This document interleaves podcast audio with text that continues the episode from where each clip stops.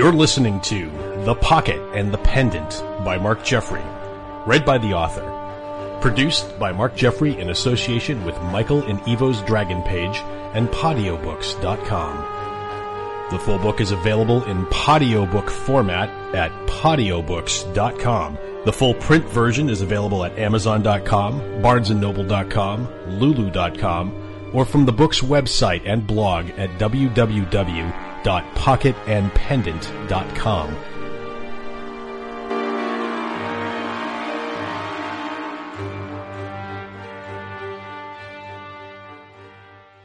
Four Serpents and Mermaids. Max came to in a giant outdoor theater of some kind. He was in handcuffs, on the floor against the wall in the back. Casey was next to him. Her eyes were red as if she'd been crying for hours, and she looked completely miserable. Max, she whispered. Oh, Max, please wake up, please. Max struggled to focus.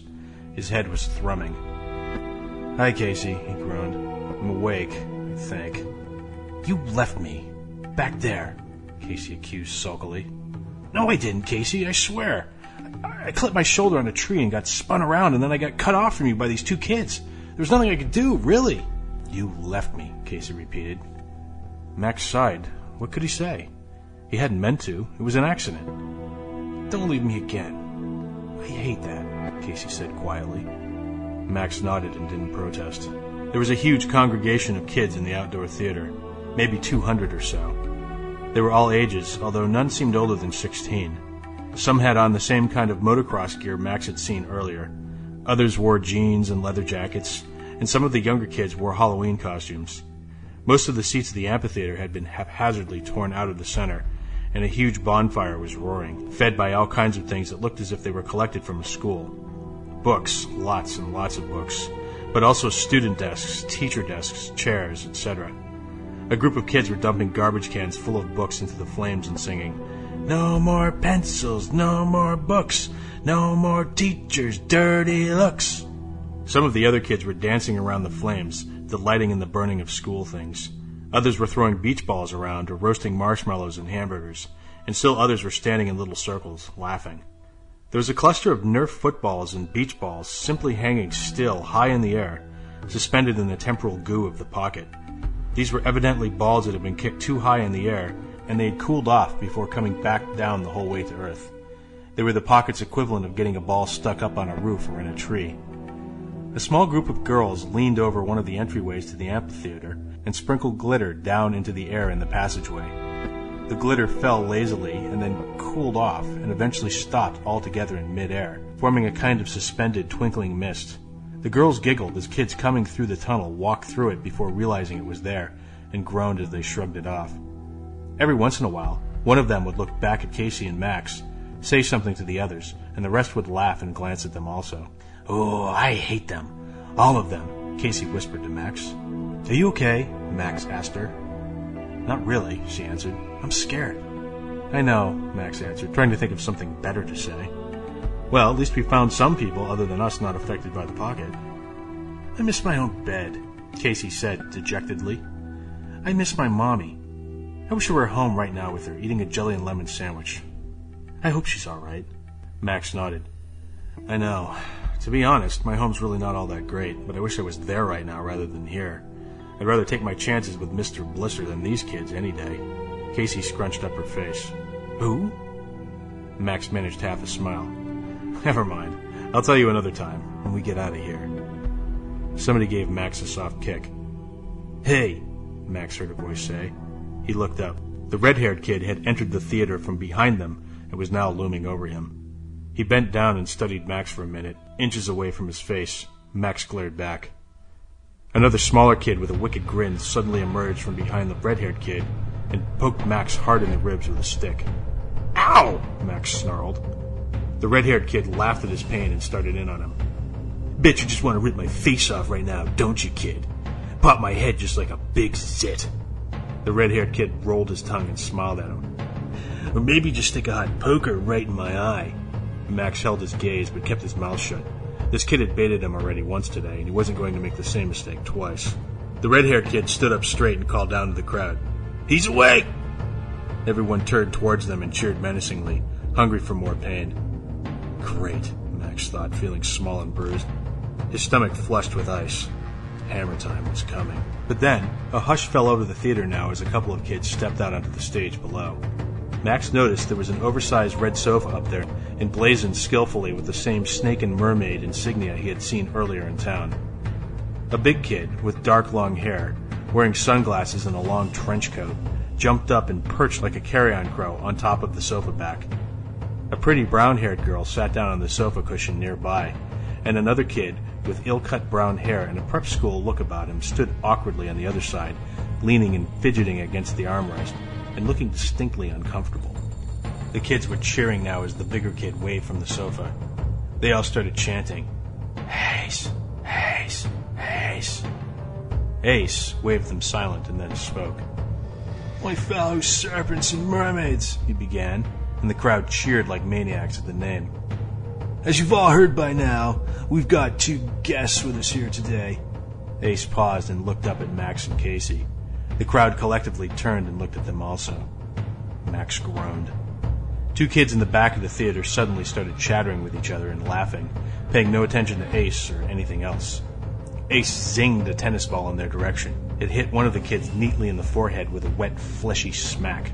The crowd erupted into laughter. Hey, you two! Zip it! Ace snapped. Both of the kids slinked back into the crowd, one rubbing his forehead with tears welling up in his eyes. The crowd went silent. Ace continued. As I was saying, in the years since we became free from school, from our parents, from all the rules, since I gave you the time stop. At that, everyone cheered even more wildly than before. But Max was thinking, a year? These kids have been in the pocket for a whole year? Well, that would certainly explain all their experience and skill with pocket powers, anyway. But how could they have been in the pocket for a whole year? It had only been a few days for Max and Casey. None of this made any sense at all. And in the year since the Serpents and Mermaids were founded, we've never had outsiders dare come into our city. We've been happy here, haven't we? The crowd went berserk again. They scanned the faces as though daring someone not to cheer. We've been free! No more pencils, no more books. But today, Today we've had two outsiders, two strangers who dared to enter our town. Ace paused for a moment for dramatic effect, eyes scanning the crowd, and then he yelled, But they sure found out what it means to invade the turf of the serpents and mermaids, didn't they? The kids went nuts. Ace knew his audience. Yeah, for those of you who missed it, the hunt was off the hook. Special props go to Suki, Leo, Sasha, Britt, Adolf, and Enrico. And here, Ace pointed out each kid from the crowd. Followed by Bimboy, Wild Child, and some of the other kids from Palms. Everyone clapped as though these kids were sports heroes. Now! Ace jumped down from the couch and stood, pointing at Max and Casey. Bring them here! We want to ask them some questions, don't we? The crowd laughed and a couple kids went, Ooh, in mock terror. The smaller kid with the wicked grin gave Max another jab with his twig. Ow! Easy, stick boy, we're moving, Max muttered. Max and Casey were both pulled to their feet and pushed roughly down through the crowd to the area right in front of the stage. Someone unlocked Max's handcuffs and then fell away. Ace looked down at both of them. Max met his gaze, and for just a moment, he was surprised to see what he thought was fear flashing across Ace's eyes, as though he and Casey actually scared him for some reason. But whatever it was, it was gone in a heartbeat, and Ace's emotional mask was back down. So, what are your names? Ace asked. I'm Max, and this is Casey. Max. Max what? Max Quick. Quick! Quick! You mean quick like a chicken? Someone shouted to peals of laughter. Ace continued. Max and Casey. Casey and Max. Brother and sister? No. Girlfriend and boyfriend? The crowd laughed and whistled. No, Max replied, cheeks going red. Where do you come from? And who sent you here? Max was surprised by the question. Sent? Nobody sent us. Ace studied him. No? I think you're lying to me. No, nobody did, Casey said simply, coming to Max's aid. Suddenly, a new voice interjected. Well, aren't you a little nothing? said the pretty brown haired girl sitting on the couch. She had been eyeing Casey, and this was directed at her. Casey glowered back. Ace laughed a little bit. This is Sasha. Sasha Foy. Sasha looked down her pug nose at Casey and Max. Well, don't you just love your little name? Casey snarked back. Now Sasha's eyes became slits and she glanced at Ace as if to say, I don't have to put up with this, do I? Casey took one more dig at her. Foy, foy. Isn't that what they call that stupid, ugly little upside down E with the two dots over it that's always in the dictionary? No, actually, that's schwa, piped up the prep school kid on the couch. Sasha spun on him, livid, and hissed, Shut up, Ian! Sasha schwa, tra la la, said Casey, delighted with this jingle. Who made those clothes? Your mom? Not exactly baby doll, are they? said Sasha. Now Casey turned crimson and her cheeks burned, while a fresh, delicious hatred of Sasha licked her insides. Quick like a chicken! Someone yelled again, to more peals of laughter. You mean not quick like a chicken? We caught him! And the screeching and clapping went ballistic. Ace chuckled and continued questioning them. So, where did you two come from? Starland, Max answered. It's a town a couple of hours west of here, near the ocean. Two days ago, when the time stop happened, we started traveling east to see what we could find out, or to find other people like us who weren't affected by it. Again, something flashed in Ace's eyes that looked like fear, but Ian's eyes suddenly took on a hint of guarded interest. Wait, two days ago? What do you mean two days ago? Ace said.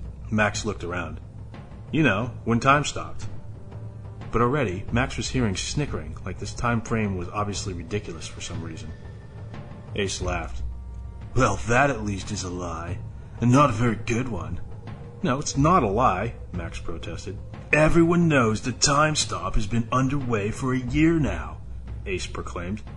And everyone knows that I was the one who made it happen. Max was simply dumbfounded for a moment. It was such a ridiculous assertion to make that Max was having a hard time believing it had just come out of Ace's mouth. What? You're the one who stopped time? Max asked incredulously. Ace's eyes went wide with an expression of exaggerated indignation and amazement. Oh, you mean you didn't know? No, Max said, not really believing him. Ace was a bully. He had intimidated all these kids, but Max didn't believe for a second he knew how to stop time. So that's why he's afraid of us, Max thought.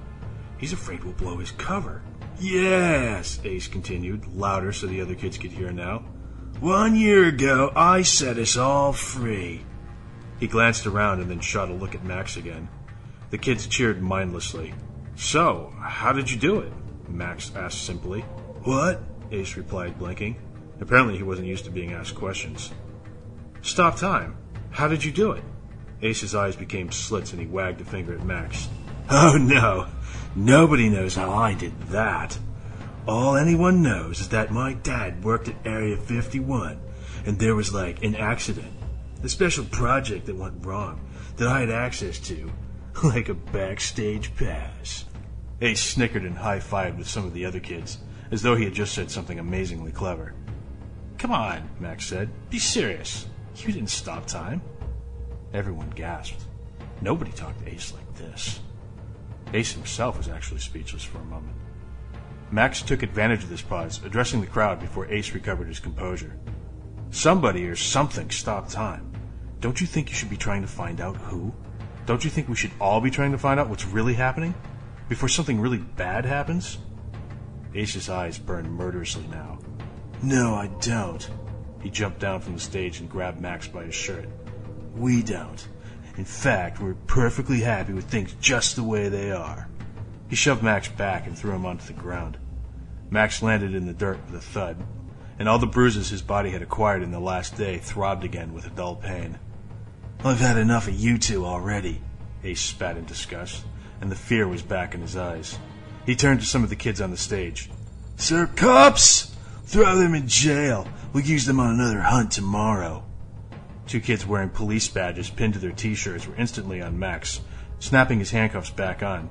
Max didn't resist. There wasn't any point. There were just too many kids around loyal to Ace.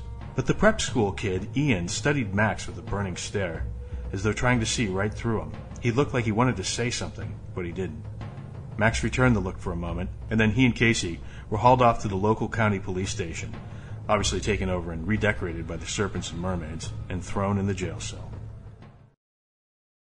Later that night, Max heard feet shuffling outside the cell.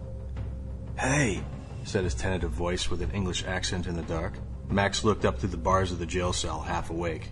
It was Ian, the prep school looking kid with the ill cut brown hair and glasses. Max didn't answer. Hey, Ian said again. I, uh, came to talk with you two. My name's Ian. Ian Keating. Max righted himself so he was leaning against the back wall of the cell, and Casey did the same, bleary eyed and yawning. Oh, well, isn't that nice? Did Ace send you to keep us from getting lonely? Ian's eyes flickered with fear at the mention of Ace's name. No, uh, Ace doesn't know I'm here. Oh, okay. Well, in that case, I guess we'll just trust you then, Max sneered. Ian hissed. No, really. Ace would beat me bloody senseless if he knew I was down here. The least you can do is give me a proper hearing. Max exchanged a doubtful look with Casey. Okay, we're listening, Max answered finally. Ian exhaled and then spoke very fast. Okay, here it is then. I want out of here. I want to get away from Ace. I know of a way to leave to get around Ace's patrols, but all three of us have to go together. No, Max snapped. Why not? Ian asked, panicking. Because I don't trust you. Casey glared at him and he corrected himself. Sorry, we don't trust you. But you only just met me, Ian protested. Yes, exactly. Max felt his anger rising now. And when I met you, I had just been beat up by your friends, and you were staring down at me from some stage like I was on trial. And then I was thrown into a jail while you clapped and cheered. Casey poked him in the ribs and shot him a nasty look. Ow! Sorry, we were thrown in jail. So, hmm, let me think. Should I, we, be just a little skeptical of you? Ian was already sputtering in protest. But I had to act like that, or Ace would have suspected something, and I would have been beaten. And now, something in Ian's voice and eyes reminded Max of how he felt when Jack McNulty had beaten on him. There was that constant fear, the terror of the next day when he would have to face his tormentor again and again. At that thought, Max softened somewhat. Okay, Max sighed. Tell me this then. How did this place, the serpents and mermaids, this town, how did this all come to be? Ian began speaking fast again, clearly glad to have something to explain. Okay, so we all find ourselves in this time stop about a year ago. At first, everyone was scared out of their minds, like it was the end of the world, because that's exactly what it seemed like. It was just a madhouse everywhere. Kids were meeting up and forming gangs. Some for safety, and some to be bullies. But they all figured out pretty quick that they had these, like, superpowers. And so they started roaming around on the freeways and towns and having these little wars with each other. It was all like a normal schoolyard, but the superpowers and no teachers put everything on a bigger scale. Kids could throw each other across whole football fields, punch through brick walls, run fast as cars. I mean, it was nutters. Everyone went crazy. It probably would have been a lot worse, except guns don't work in the time stop. I mean, thankfully, everyone had the same idea at first. Go get a gun, keep it nearby just in case. And one by one, we all find out that when you actually fire a gun in the time stop, the bullets just dribble out all lazy like, and then just halt in midair. So everyone switches to knives. And then, in a few months, along comes Ace, saying it was him that did it, the time stop and all. He unified all the gangs, stopped the random mayhem, since nobody had a better explanation of how the time stop happened, and mostly since Ace had a gang behind him that is way stronger than any other gangs, most everyone goes along with it. What do we care anyway? No more pencils, no more books, no more teachers' dirty looks. But I'm smarter than the other kids. I know stuff, like science stuff. I'm good with computers and how things work. My online hacker name is Apotheosis. In fact, you may have even heard of me. He stopped, as if though waiting for Max and Casey to recognize him as someone famous. When they didn't, and just kept giving him a blank look, he continued. Anyways, I know Ace didn't pull off the time stop like he says, and he knows I know it. But he needs me, because I understand things and he doesn't. So he gives me status with the Serps. I'm a VP, and I help him run things around here. You know, make things work. The Serps, the Serpents and Mermaids? Max said. Yeah, it was me who came up with the name. Ace has no imagination at all, so I think of things like that for him. He takes all the credit, though. And, and you're a, a what? A VP, a vice president. Ace is the president of the Serps, and there are four VPs. I'm one of them. Is that stupid Sasha girl a VP? Casey asked. Ian snorted out a laugh. Her? No, she's just Ace's girlfriend. Neither one of them will admit they like each other, but they do. I mean, obviously. Nevertheless, Casey smirked with satisfaction that Sasha was not a VP. Nice, Max said, and then switched topics. So, what do you think is going on? What is the pocket? And why did it happen? The pocket. Oh, that's what Casey and I call a time stop. The pocket, Ian repeated, nodding appreciatively. Cool name. Casey thought of it, Max said before he got poked again, and nodded in her direction, and predictably she beamed. So I have an idea about the pocket, Ian said quietly, coming closer now. I was going to tell you about this anyway, so I brought this with me. Ian's hand came around front, revealing a handheld camcorder. Been really careful about how many times I use this thing, because I've got no way to recharge it. Electrical sockets don't work in the pocket. But there's still a little juice left in the battery. Ian flipped up the screen and turned it on and hit play. Max and Casey edged nearer, staring through the jail bars at the little screen. There was a brief burst of static, and then video of feet, presumably Ian's, appeared. The feet were running frantically towards something. The video wobbled and shook, and then whipped up towards the sky, over a line of houses. The focus went in and out, and then zoomed in on a pair of lights, bobbing and weaving in the sky off in the distance. The lights danced for a few moments, and then whooshed away and were gone in a streak, shedding sparks of gold and red. The video cut. Now, there was a blob of light encompassing most of the screen.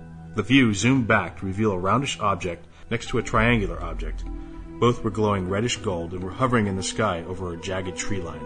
I know, this looks like every other UFO videotape you've ever seen on TV.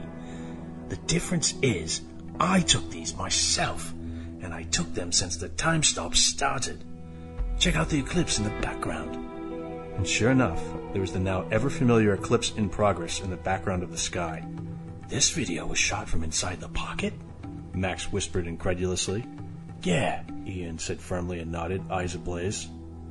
Now, the video showed a group of eight lights flying in formation just above the horizon. The video was shaking as Ian was evidently whooshing as fast as he could towards the lights, trying to keep them in view. They always come from the east and return to the east, Ian was saying. I've got a whole tape full of this stuff. So you think the UFOs are causing the pocket? Casey asked. Ian nodded. Yeah, I do. I don't know why they're causing it, but it makes sense that they are the cause of it since they aren't affected by it. They can move around just like us. What do you think they're up to? Max asked. I don't know. Maybe they're looking for something, or someone, or doing experiments. There's been a lot of UFO activity in the eastern sky since the pocket started. It would sure make sense to stop time if you wanted the freedom to look around or do something undisturbed. So what about us? Max asked. Why do you think we're not affected by it? Ian shook his head. I've got no clue. Maybe we're immune for some reason. But I do think whatever that reason is, it's an accident. An accident? Casey breathed. Yeah. I don't think they meant for us to be unglued from the pocket like we are. I think it's a mistake. Someone overlooked or forgot about something. In other words, they don't know about us. Max and Casey and Ian looked at each other as these words sunk in. The hair on Max's neck stood on end. Well, what if they find out? Casey whispered.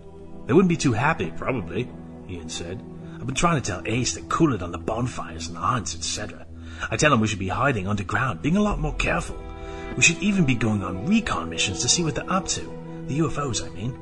But he won't do it. He just laughs at me for being paranoid every time I bring it up. He's just having too much fun. He wants to have his hunts and party all the time. He thinks he's invincible now. It's gone to his head. So the Serps are going to get spotted by the UFOs sooner or later. Probably sooner. In fact, I'm amazed we've made it this long without getting spotted. The UFOs must be really busy with something. Either that or they're blind as a bloody bat. But in the last month, the UFO activity has spiked up noticeably. I've been seeing them more and more, and they're starting to get closer every day.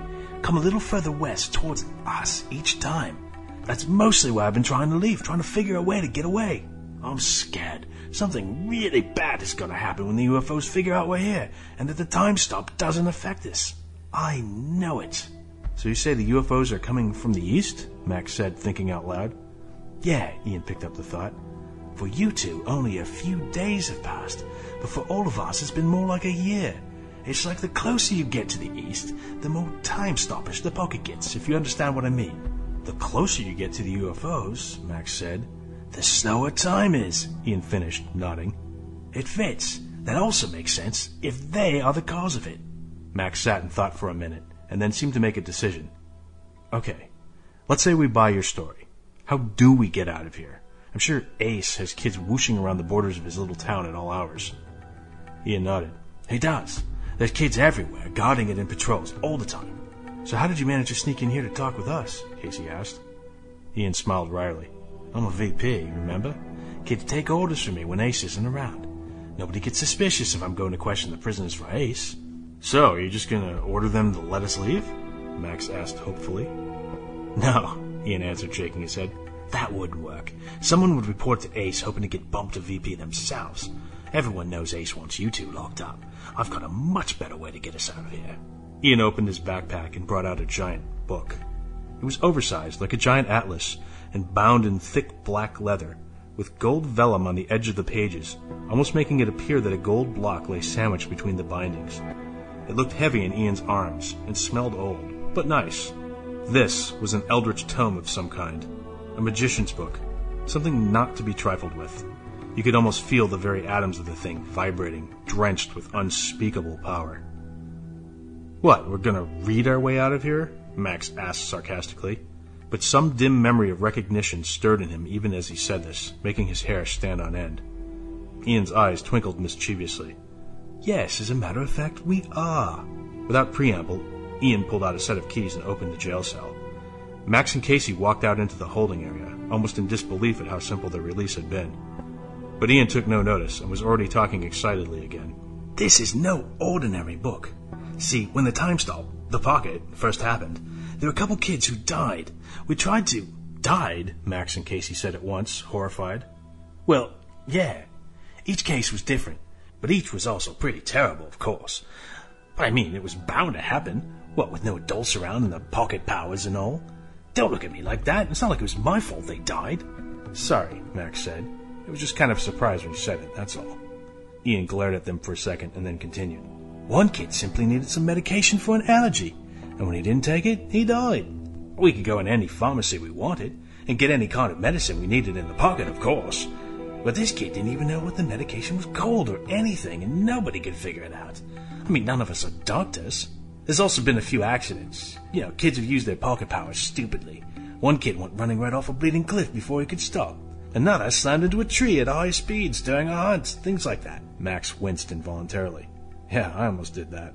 But there was this one case that was very, very different.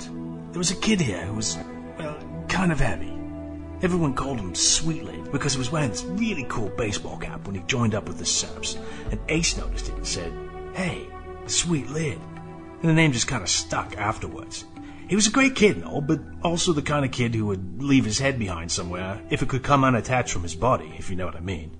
When the pocket hit, Sweet Lid kind of went crazy with his pocket powers, because for the first time in his life, he could really run every bit as well as the other kids. Sometimes he would run off for miles and miles, anywhere, as long as it was far, far away, and then run back here, all just for fun. Anyway, one day he went exploring and he found this house. He said it was like the house was calling out to him, like he could hear it or something with his pocket powers. Yeah, Max cut in. That same thing happened to me, too. Twice, in fact. The first time, I heard this really, really loud voice. Ow! I mean, we. I said we, Casey. Stop it. Talking in slow motion, which I couldn't understand at all. And the second time, I heard Casey calling out for help, even though I was miles away at the time. Ian nodded in recognition. We heard that first voice also when the pocket first happened.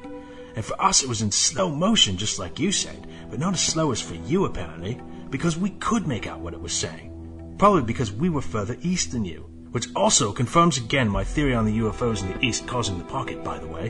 From what we heard, the voice belonged to someone named Jadith, a woman, and she was like giving orders about how now they were here, everyone was supposed to go out and look for something none of us had ever heard of before.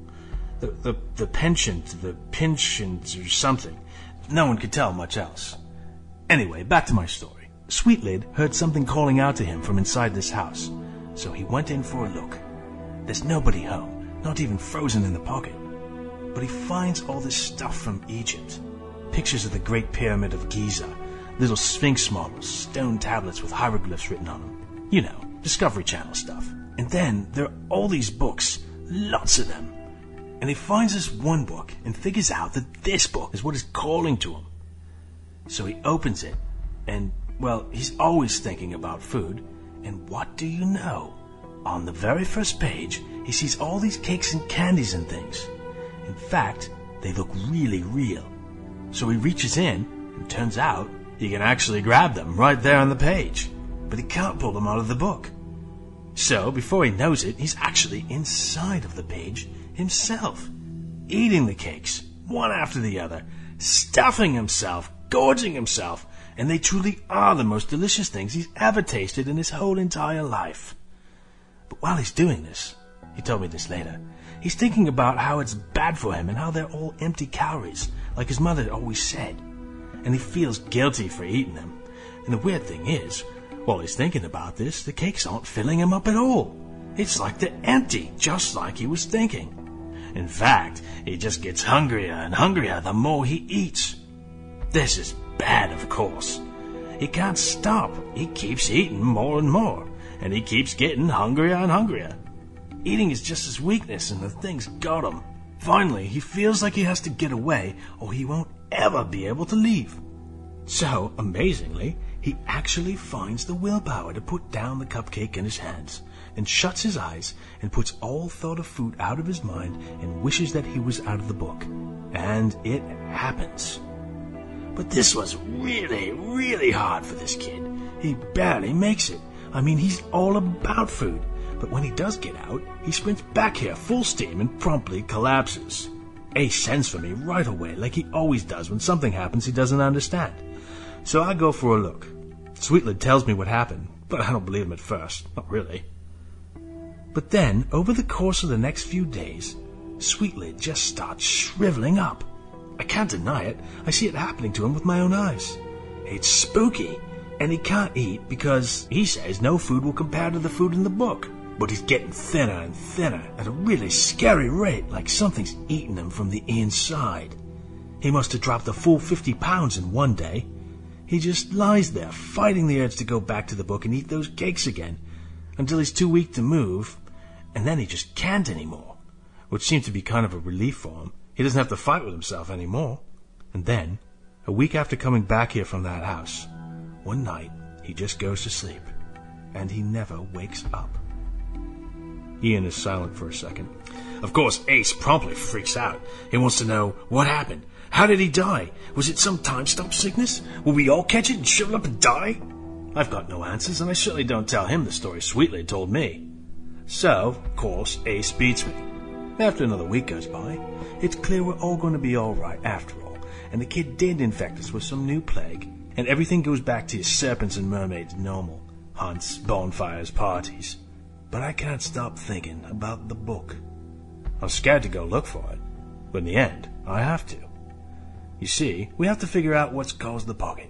And I think I've done that. It's the UFOs. But why? This book seems like a clue I can't ignore.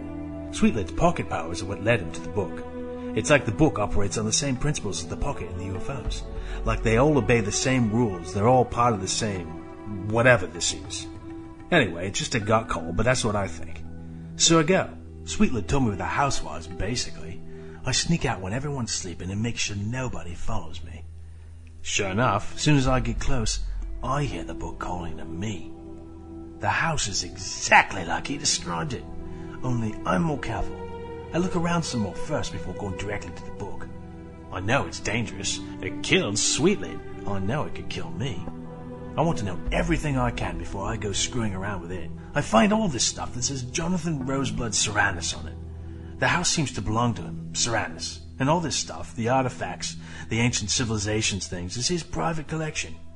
And I get a sense of the kind of thing this Cyrannus is interested in. Anything having to do with ancient sorcery, magic, Atlantis, the pyramids, Stonehenge, you know, things like that. He's a nut for it. There's lots of pictures on the walls, most of them from a long time ago. all black and white, like in the 1920s, with Model Ts and telegraphs and things. They're all of people on archaeology expeditions. There they are in the jungle, then near an Aztec ruin, then in Egypt digging a big hole in the ground, you know, that sort of thing. He's searching the world for something, it looks like. And all this stuff in his house is his collection of odds and ends he's found along the way. And I figure it's stuff related to the UFOs and the pocket as well. For example, there's a series of enlarged photographs on a desk in his study. Blow ups of regular photographs. that show the inside of a pyramid or a tomb or something. It's all hieroglyphs everywhere on the walls. Now here's the weird thing. Several of the inscriptions show a bunch of people, slaves it looks like, bowing down to these glowing objects in the sky. And the way they're drawn, these objects, something about them is really familiar. Then it hits me what it is. They look exactly like the UFOs I've been seeing. If I had to draw them, I'd draw them just like this. So now I'm sure I'm onto something. What's more, I dig through a closet I find on the second floor and there are like all these documents, I mean really old documents stored there. Like deeds for houses, property, stuff like that. And all of them are signed in the exact same handwriting. Jonathan Roseblood Soranus. But here's the thing. They all have dates on them from a long time ago. Like 1790, 1833, 1865, like that. Up until 1923. And my heart stops because I realize it suddenly. What if Soranus is hundreds of years old, which means he's not human. What if Soranus is actually some kind of alien that looks human? I think. Certainly would explain the UFOs in the book. It's some kind of super technology, way beyond anything we have. Then, the book is calling to me again. But this time I decide to go have a look. I'm scared. But I know from Sweet Lid's story that whatever you're thinking about has something to do with what happens to you with the book. So I'm very careful as I approach. I'm thinking very hard.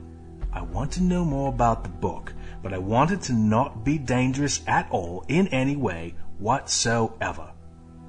And so, I open the book. And there, on the very first page, on a plate, on a table, in what looks like a study, is a little scroll sitting there as if it's a snack or something. And so I get the idea the book wants me to eat the scroll. The scroll is information. If I eat it, I'll know something after I eat it. It'll be like a little computer program, but for my brain. Well, I will tell you with no shame, my knees were knocking like crazy. But I reached down inside the page anyway, and just as soon as I touched the little scroll, I was inside the page. I was inside the study. And there, on the plate was the little scroll. I looked for a second at it, and then I picked it up. I put it in my mouth and bite down. It was bitter and sour. It tasted absolutely awful. It was like chewing mushy, rotten wood. But as soon as I swallowed it, I knew I'd gotten it right. The scroll was information, and it wasn't going to hurt me like it did Sweet Lid. Suddenly, out of nowhere, I knew things. Like, I knew what this room was for, the study. The study houses books with pages that link to other books and to other places, like links on web pages, but these links were in the real world.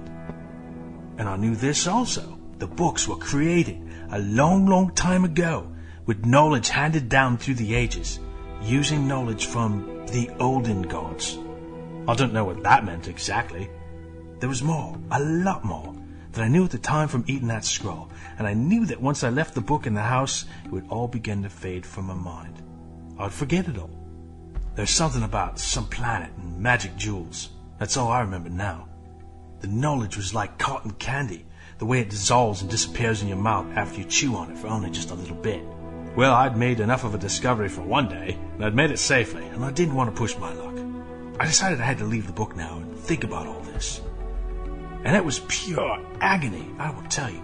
The thought of leaving all these books in the study behind, and of losing all the knowledge I'd gained from eating the scroll. I can't tell you now exactly what it was that I knew, but I do distinctly remember the feeling of, of course, that makes perfect sense. And I am gonna be so angry if I forget this when I leave the book. Which, of course, I did. Most of it anyway, save what I've just told you. But I left the house alive, which is more than Sweet Lid could say.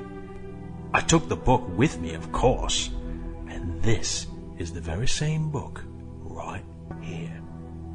Max and Casey stared down at the book in awe. So what do we do now? Casey asked.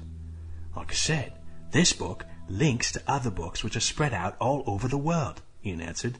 Some of them are in that study. But where the study itself is located, I couldn't tell you. I didn't stay long enough.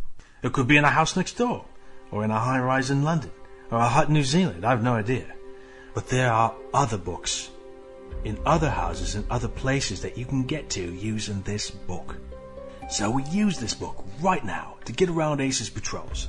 We use the book to get to the study first, and then we figure it out from there. Max looked dubious. Sounds dangerous, based on what you've told us. You still don't really understand what these books are, or how they work. Ian nodded. Yeah, that's true, but I think it's more dangerous to stay here. Look, I decided to take my chances with the book several weeks back. I could wait it out another few weeks, probably, and then go it alone. But you two don't have a choice. Ace will use you on a hunt again, probably in the next day or so. You'll be killed in under a week, regardless of whether the UFOs spot the Serps or not. So I see you two, and I say to myself, let's make a deal with them, and that way, I get people to come with me into the book, and they get a chance to escape and stay alive. Max nodded slowly. But why don't you just go alone? You don't really need us to escape using the book. Ian looked away for a second, ashamed, and then said finally, Because I'm bloody scared, okay? I'm freaked out about having to do this myself. I figure if you two are in on it with me, I can do it. We'll help each other. Or at least, I won't have to do it alone. Max nodded again and looked at Casey. She was nodding mutely back. They made a decision. They didn't really have a choice. Okay, Max said. We'll do it. Ian let out a sigh of relief. I was hoping you'd say that. Ian turned and left the room for a moment, and then came back with their backpacks. So, I brought these with me. I packed one for myself as well. Ian handed them their packs back, and then a pair of goggles each.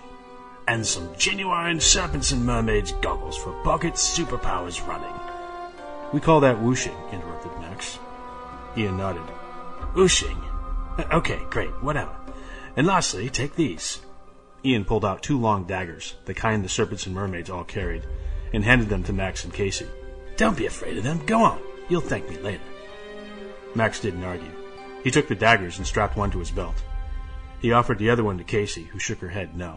Max was about to insist, and then changed his mind and stuffed her dagger in his backpack. Casey pulled her pack on over her shoulders. Max and Ian did the same. Okay, Max said. I think we're ready. Go ahead.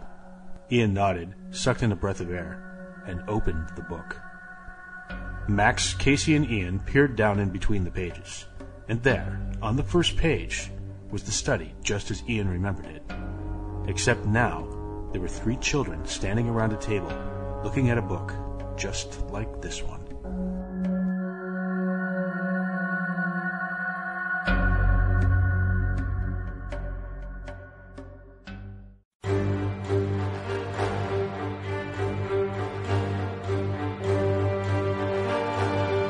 You're listening to The Pocket and the Pendant by Mark Jeffrey, read by the author. Produced by Mark Jeffrey in association with Michael and Evo's Dragon Page and Podiobooks.com. The full book is available in Podiobook format at Podiobooks.com. The full print version is available at Amazon.com, BarnesandNoble.com, Lulu.com, or from the book's website and blog at www www.pocketandpendant.com.